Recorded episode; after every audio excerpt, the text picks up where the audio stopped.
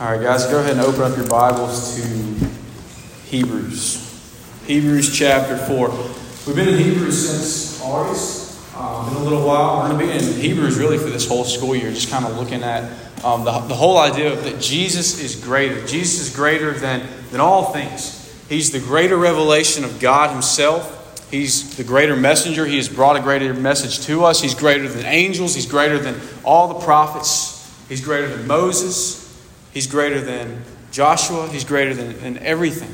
He, he's greater than all things. And, and really, up to this point, the author of Hebrews has just exalted the superiority of Christ. And so, understand this. Why do we need to know that Christ is superior to all things? Think about that. Why do we need to know that Christ is superior? He's above all things. Well, if we have a low view of Christ, then the way we live our life is going to be a reflection of that. We need to understand that Christ is above all, He is, he is greater than all things, and that affects the way that we live our lives. Tonight, as we're beginning chapter 4, uh, it kind of builds off of what the end of chapter 3 was about. So if you look back at the end of chapter 3, uh, verses 7 through 19, the author talked about the disobedience of Israel and their unbelief in the wilderness. And their unbelief, as you look at verse 19, prevented them from being able to enter into the promised land that God had promised for his people. Israel refused to listen to the voice of God and trust his promises, and they were unable to enter the promised land of rest, of safety, of security. The author continues in chapter 4 with the same idea of entering into God's rest. And he challenges us again not to harden our hearts toward God as Israel did, but to trust and believe in the promised rest that God offers his people so that we may enter in. So, as we begin, let's, let's think about what is rest? What is rest? Let's have some interaction here. What is rest? Hmm? Sleep. What's, what's rest? Calm for something. What? Time to recharge. Taking a break. Comfort. You rest. You cease from work. You kind of just kind of chilling out a little bit. Let's rest can be defined in several different ways. It's it's ceasing from work or action, taking a break, relaxing, rest, having freedom from worries, from disturbances, to be at peace, to be at peace with God, to possess, to possess the peace that He gives. To be rest, to rest is, is to be settled, to be fixed, to be secure, to be grounded in Christ, not running around looking for the next thing. People who are restless are constantly looking for something else. To, to be at rest means you're, you're fixed, you're kind of settled, you're not looking for the next thing. To remain confident in, to keep trust in, to enjoy the confidence of salvation that we have in God, to rest in His salvation, to lean on God. If you rest on something, I'm resting on this table, I'm leaning on this table, knowing that we can lean on God, leaning on Him, not on ourselves, knowing that He will always be there, depending on Him. Tonight, what we're going to be talking about is, is God's rest entering into God's rest, His perfect, full, all satisfying, and joyful rest that He offers to those who trust in Him. The only thing that can satisfy your restless soul is the perfect rest of God that comes through faith in Jesus Christ. So, if we trust in God's promise, if we trust in his promise of rest through Jesus, we will enter in into this rest. If we reject the promises of the gospel, we're going to end up like Israel, who, although they left Egypt, they left slavery in Egypt, they never entered into the promised land because they did not trust in God's promises. So let me pray for, with us as we begin tonight, and then we're going to look at God's word. Father, we thank you for this night that we can gather together around you, centered in Christ, and, and have some fun playing a game, singing songs to praise you, to worship you. And now that we can sit and just look at your word and study it together, God, I pray you would speak through me, give me clarity, give me understanding as I proclaim your word. And God, give us all ears that would hear your word and minds that would understand it.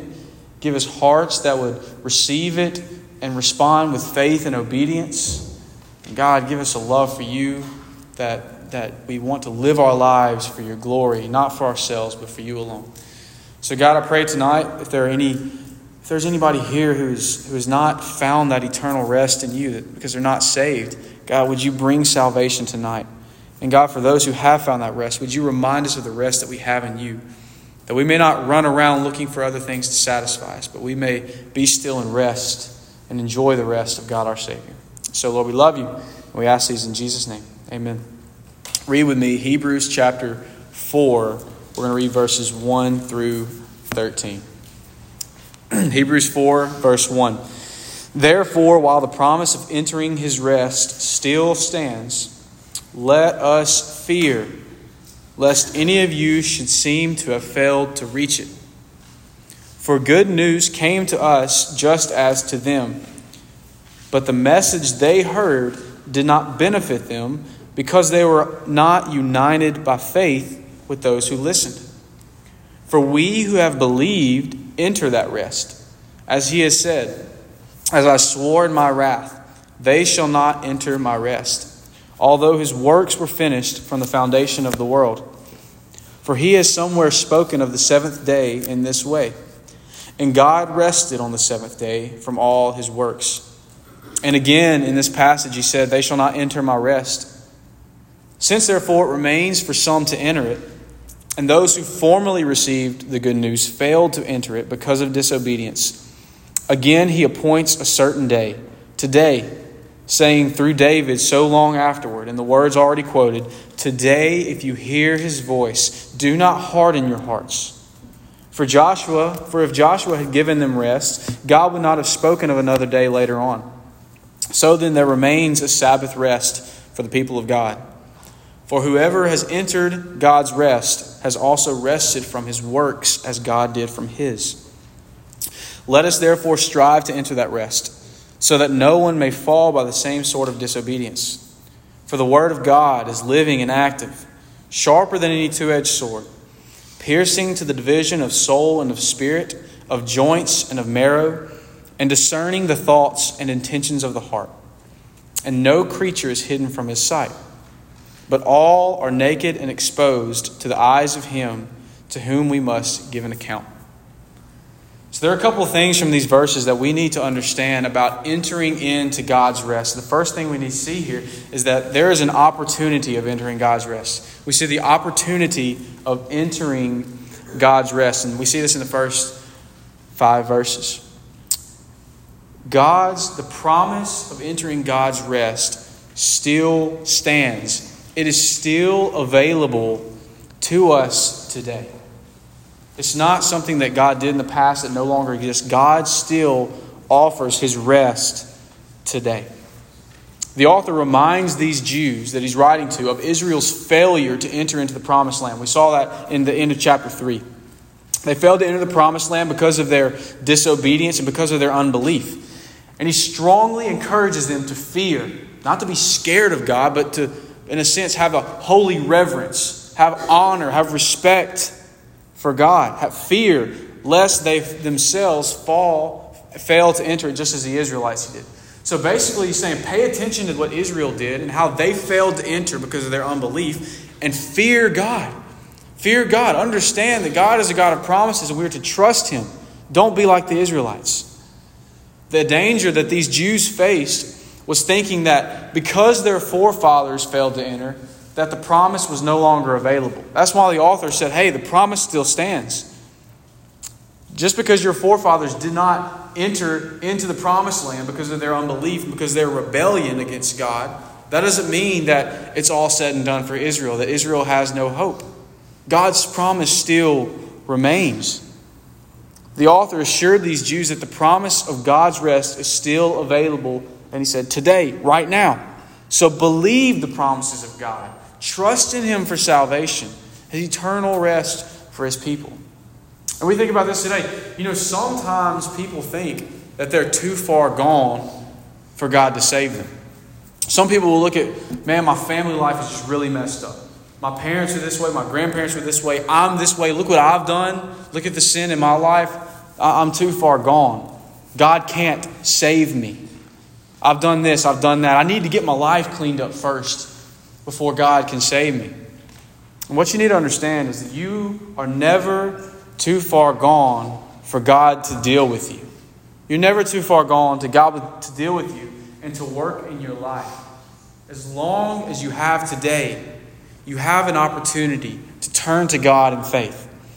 Think about Israel in the wilderness. God gave them day after day after day after day for 40 years. They had 40 years of opportunity to turn to God. Yet they continued in their unbelief. They continued in their disobedience, ignoring the voice of God, not trusting in His promises. But you still have today. We have today. As long as you can hear God's call, you have the opportunity for salvation, to find rest for your soul. And that's why the author of Hebrews urges these Jews, and that's why I urge you today if you hear God's voice speaking to you through His Word, do not ignore it.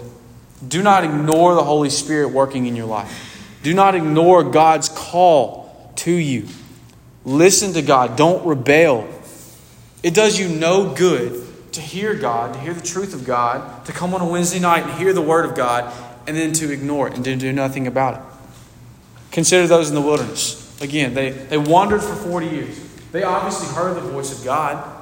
They obviously saw his power as he parted the Red Sea and they walked across on dry land, as they witnessed the plagues in Egypt, as they saw manna fall from heaven, lay on the ground so they could eat food. Moses strike a rock and speak to a rock so that water would flow. They saw God's power. They heard God's voice. They even followed him for a while. But they did not believe in the promises of God. They did not trust Him. Their, the, the, what they heard was not met with faith in God. And therefore, they did not believe God.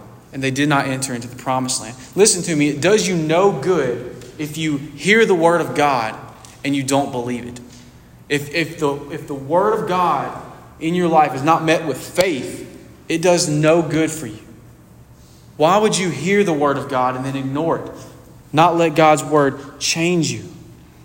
The Bible says that the good news came to them. You see that in verse 2 for good news came to them just as to us. It came to us just as to them.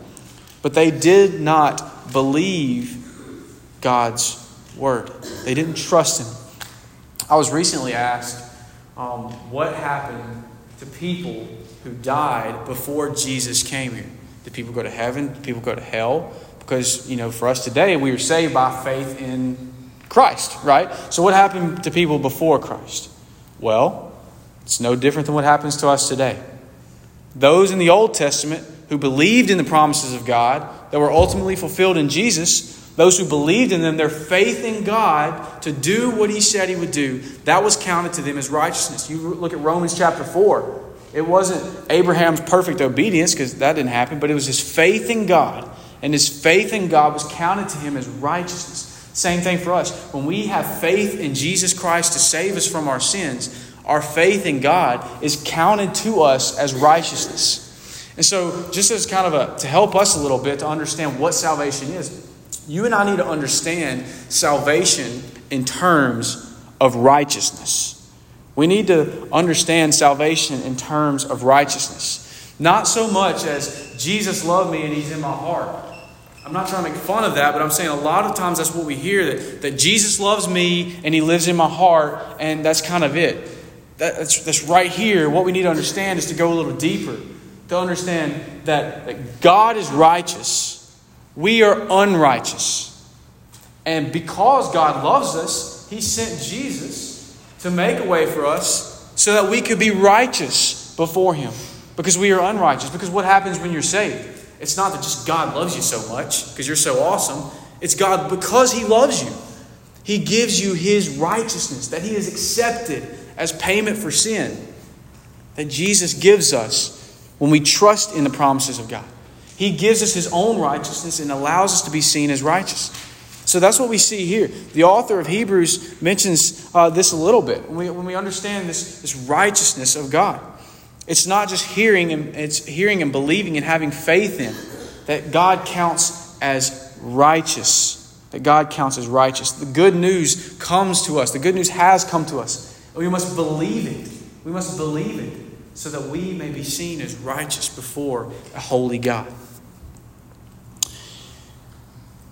The author of Hebrews mentions something in verse 4 that helps us understand God's rest a little bit better. Look at verse 4. For he has somewhere spoken of the seventh day in this way, and God rested on the seventh day from all his works. So, what did God do on the seventh day of creation? What did he do? He rested. He rested. When did he rest? Not what day of the week. He rested after he did what? After his work. After he finished all the work that he had done in creation, God rested. He rested after he had finished his work. So, what does it mean for you and I to rest in God's rest? It means we rest in the finished work of God.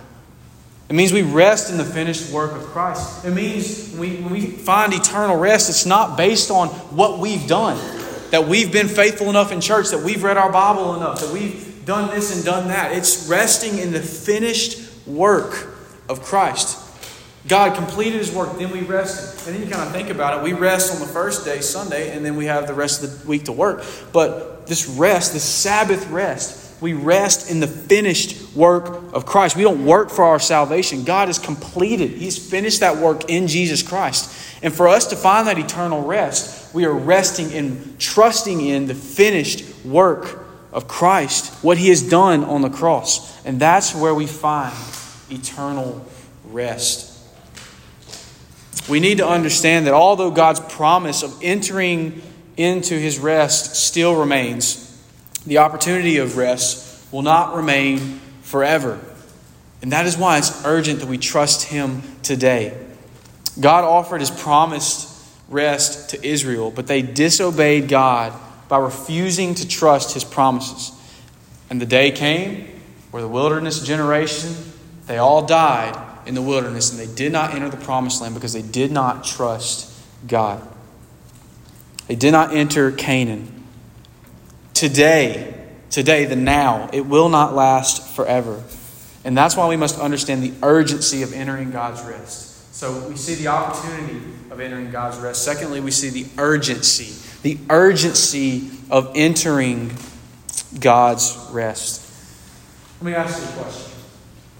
Why does today exist? Today, Wednesday, October 4th. Why does today exist? Today's Caleb's birthday. It's Charlie Mack's little brother's birthday, isn't it? So we can tell him happy birthday later. It doesn't exist for Caleb's birthday. But why does today exist? Have you thought about that? Why does today exist? Does it exist just because it's another day? Does it, does it exist for what's what is the reason today exists? Let me tell you why today exists. Today exists because God is gracious and He's patient toward us. God loves us and cares for us. He cares for His people. And He is offering yet another opportunity for people to trust in Him and be saved. Today is the day of salvation. Today is the day where God extends His grace, allows you to breathe another breath because He is saying, Trust in me. God is saying, Trust in me today. You're not promised tomorrow. We're not promised 50 years. We're not promised 100 years. We're promised today. We have today. That's all we know we have. That is why we trust in God today. It's an urgent message to not neglect the salvation that we talked about in chapter 2, but to listen to the voice of God and to trust in Him. To trust in God. God has sovereignly given us His promise of salvation and eternal rest in Him. That's why, if you look at verse 6, look at verse 6. That's why it still remains for some to enter into it because God has given us this promise of rest. That's why it's still available. But we also have the responsibility, as we see in verse 7, to not harden our hearts, but to listen to God. God divinely and sovereignly given us today because there are some who still must enter in. His promise is still available, but you and I have the responsibility to respond to God, to put our faith in Him, to not harden our hearts as Israel did in the wilderness and failed to enter. But we are to listen to the voice of God and to believe the voice of God. It's not enough that you just hear the message of the gospel. You can hear the message of the gospel day after day after day after week after month after year. It's not enough just to hear it. You must respond to the gospel in faith. That's the only proper response to the gospel is to respond in faith. Not to ignore it, not to disobey the word of God, but to respond in faith. The wilderness generation, they, as they wandered in the wilderness, they heard the good news. They saw the good news of God delivering them out of Egypt. Yet they did not have faith in God, and therefore they perished in the wilderness. It does you no good to hear the truth if you don't respond in faith. And we need to understand that God always fulfills his promises. God promised Israel the land of Canaan said, I will give you the land of Canaan for you to dwell in, for you to have safety, security, and rest. It is a good land, and I promise this to you. Yes, God gave the land to Israel. Although many who didn't believe, the ones who didn't believe, they didn't get to enter. Moses didn't lead the vast majority of the Israelites into the promised land.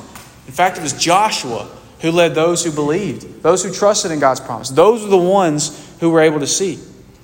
Yet, it's not just a place uh, of just like a territorial place, right? We see that God did give them this place where they could dwell. But really, we see in verse 8 for if Joshua had given them rest, the land of Canaan, if, if that would have been if that would have counted as, as their rest, then God would not have spoken of another day later on. The rest of God isn't so much territorial as it is spiritual. But God did fulfill his promise to Israel. Look with, let me let me read to you in Joshua chapter 21 to show you how God fulfilled his promises. Joshua 21 43 says, Thus the Lord gave to Israel all the land that he swore to give their fathers. He fulfilled his promise. And they took possession of it and they settled there. And the Lord gave them rest on every side, just as he had sworn to their fathers. Not one of their enemies had withstood them, for the Lord had given all their enemies into their hands. Not one word of all the good promises that the Lord had made to the house of Israel had failed. All came to pass. Everything that God promised happened. And so we know we can trust into, trust in the promises of God. And so we think about the promises of God, He fulfills His promises. And so when God has promised us eternal rest in heaven, we look forward to heaven, a place, but even more so, we look forward to the promise that we will be in the presence of God. And that is where we find rest. That is what made the land of Canaan so special for the Israelites. It's not just because it was a really good land, it was, but it was the fact that God was going to dwell there with his people. What makes heaven so special is not that it's just a place of paradise, but it's a place where we will forever find rest and we will forever be in the presence of God.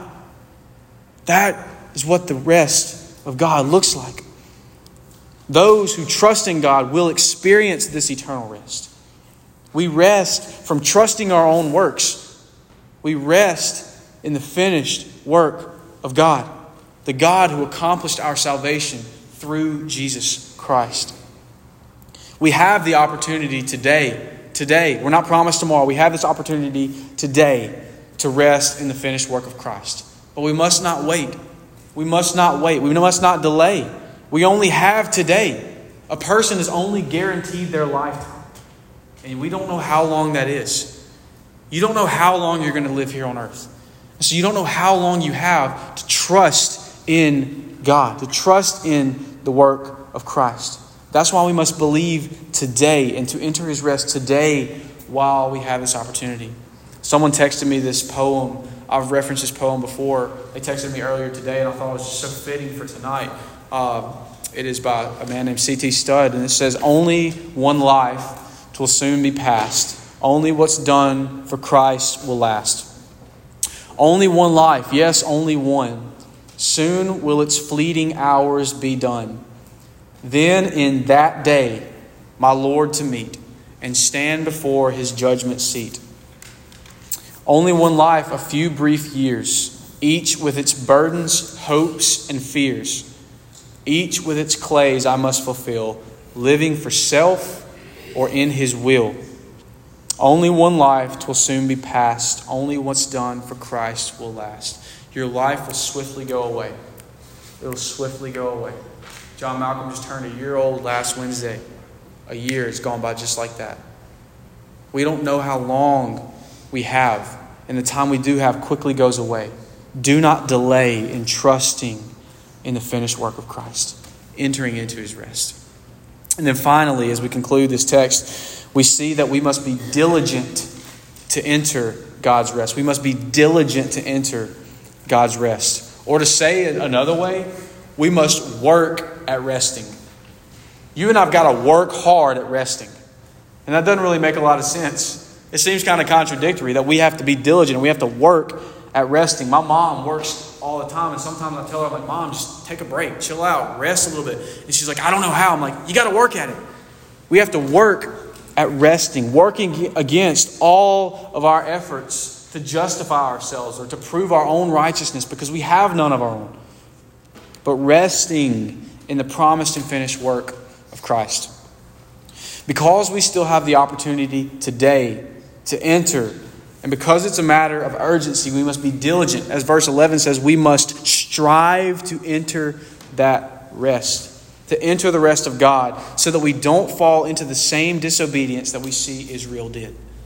We must be diligent to seek to enter God's rest because God's word is living and active. It's sharper than a two edged sword, it pierces to our very core.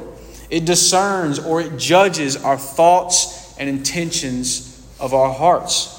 And so, what this is saying, what verse 12 is saying, is that God's word cuts to the very core of who we are. It cuts to the very core of who we are. Just as a surgeon uses tools to kind of operate, say if you have a surgeon doing open heart surgery, they're, they're going to the very core of the issue. God's word cuts to our very core. And what we need to understand is that you and I can play religion. We can be faithful to come to church. We can read our Bible. We can be nice to people. Others can think we're really spiritual and really religious. We can go through the motions of Christianity. And we can think that, oh, as long as others perceive me as, as righteous, as others perceive me as a Christian, then I'm good. But what God's Word does is it cuts to the very core. It looks past all that junk that we try to build up and hide it cuts to the very core of who we are. And we lay exposed before God. We have nothing to, we cannot hide anything from God. Because God's word cuts and it judges the thoughts and intentions of our hearts. Not the facade we try to put up, the mask that we try to say, that we try to act like, hey, we're really religious. We do all these things. You think about uh, Matthew chapter 7, verse 21 and 23 when Jesus was saying, Many will come to me and say, Lord, Lord, did we not do these things? Did we not prophesy in your name? Did we not do many works in your name? And this and that. And Jesus is going to say to them, Depart from me, for I never knew you. We had a great religious experience. We did all these things that were religious. We did all these Christian activities. We participated in camp and D now. We came on Wednesday nights and Sunday mornings. We did all these things. Jesus, do you not know me? It's not looking at the outward. Jesus doesn't judge what all we do outwardly, He looks at the thoughts and intentions of our heart. His word cuts to the very core. And that's why it's so important that we read the word of God. And we don't compare ourselves to other people. It's easy for me to look at anybody or for you to look at anybody and say, I'm more religious than them. I'm a better Christian than them. That's why we hold ourselves to the standard of God's word. We see God's word. What does God say I'm to do? How does God say I'm to live? And that is how we're to live. God's word judges our hearts. Our soul and spirit, joints and marrow, thoughts and intentions. This is speaking of the fullness of a person. You see that in verse 12? Those kind of pair, those, those pairs we see? It's speaking of the fullness of a person. God's word penetrates to the very depths of our heart and judges whether or not we truly have faith. God's word judges the genuineness, the authenticity of our faith. And I mentioned, like a surgeon who opens up a person to operate them, they can see everything clearly. God, He uses His word as a tool to use it, to open us up, to we lay exposed before God, hiding nothing. And God uses His word to see everything clearly, to, to judge our hearts, to judge our lives. His word is it's a sword. It's referred to as the sword of the Spirit in Ephesians 6. It cuts straight through all that we may have built up to make ourselves feel good and feel religious. And it sees the thoughts and intentions of our heart. So let me ask you this Do you really love God and believe His promises? Or are you just trying to appear as a Christian, trying to do Christian things in hopes that you escape hell? Do you believe God's promises? Do you trust in Him? Do you love Him? Nothing's hidden from God. You can't hide anything from God. You lay completely exposed before Him, and it's to Him that we must give an account. You see that in verse 13? No creature is hidden from His sight, but all are naked and exposed to the eyes of Him to whom we must give an account. The danger of many people is that a lot of people think that they can build up their own righteousness, and that is going to stand and pass the test of judgment. But that is not true in the slightest bit. Because going back to that passage in Matthew 7, they said, Lord, did we not prophesy and, and work miracles and do all these things in your name? It wasn't, Lord, look what you've done and we trusted in that. It's, Lord, did we not do these things? Look at our works. Look at what we did. Is that not good enough? And Jesus says, Depart from me, I never knew you. The danger many of us face is trusting in our own righteousness, trusting in our own religious participation, our own church attendance, trusting in our families, and not trusting and not resting in the finished work of Christ. But God's word opens us up, He exposes that in each of us. And so let me ask you this when you stand before Christ on the day of judgment, whether He comes back, whether you die and go before Him, what will you say? When you stand before Christ, when you stand at the judgment seat of God, what are you going to say? Many of us don't think about that. But what will you say? What is your trust in? Is it, is it everything that you've built up on earth? Is it all that you've done? Or is it I have nothing except Christ.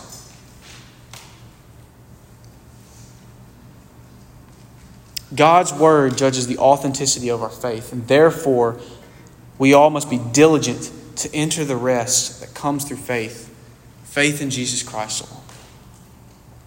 The rest that God promises to his people is a wonderful, beautiful, eternal rest. A rest where we will forever be satisfied and complete. A rest where we will experience joy forevermore in the presence of Christ our Savior. A rest that comes only through faith in Jesus, the one whom God sent to earth to save his people, the one who completed the work necessary for us to be able to enter into this rest. The psalmist in Psalm 34 8 said, Oh, taste and see that the Lord is good. The Lord is good. Taste, and experience this. Blessed is the man who takes refuge or who hides or who finds safety, who rests in him. Blessed is that man. Happy is that man. That man has found joy. That man has found satisfaction. So, what must we do? What must you and I do? Well, don't harden your heart to God. Don't harden your heart to Him. Turn to God in repentance of your sin and trust in Him. Have faith in the God whose promises never fail and who promises eternal rest for his people. Don't reject, this is the call for the unbeliever. Don't reject the opportunity that you have today to turn to Christ. You're not promised tomorrow. Don't reject the opportunity that God has given you today to trust in Him. Don't neglect the, sal- the great salvation He offers. And this is for the believer. Delight in the Word of God. Delight in God's Word. Enjoy the rest that you have now. God gives us rest now. It's a present rest and it's a future rest. It's a rest we don't have to fully, we, we fully await it, but we, we get to experience this in part now. Rest in God. Enjoy this rest. Tell others of the rest that God offers. Tell others of the Savior who has finished the work of God so that we may find rest in Him. And for all of us, for every one of us, be diligent, work hard at, study the Bible. Studying the Bible diligently is not for just people who go into ministry. It is a call for every single Christian, every person, to study the Bible, to study it, to know what the Bible says. Because in the Bible, we see this God who promises rest for his people. We, find, we see who God is, we see who we are, we see our need for God. Study the Bible, be diligent to study the Bible. The Bible penetrates our very core and judges our hearts. So study the Bible diligently. Work hard at it. Let the Bible convict you of sin. Let the Bible sanctify you, make you holy. Let the Bible build you up according to the Word of God for His glory, for your good. Let's pray. God, we thank you. Oh, God, we thank you for your Word. We thank you for how it teaches us how it encourages us, corrects us, guides us, inspires us. Lord, my desire is that we all experience the eternal rest that you have offered to us in Christ Jesus. And so, God, I just I plead that if there's one here who does not know that rest, God, that you would reveal yourself to them in such a way that they come to know that rest, the eternal, beautiful, wonderful rest that you give us forevermore. God, may we enjoy this rest. May we not be like Israel and harden our hearts to you and fail to enter the promised land of rest that you offer to your people. We thank you that you're a God of promises, that you fulfill your promises. And Lord, would you help us in our unbelief to believe, to trust in you to trust in your promises, that you fulfill your word and you give us rest. God, we love you. We thank you. Thank you for the finished work of Christ. And it's in his name we pray. Amen.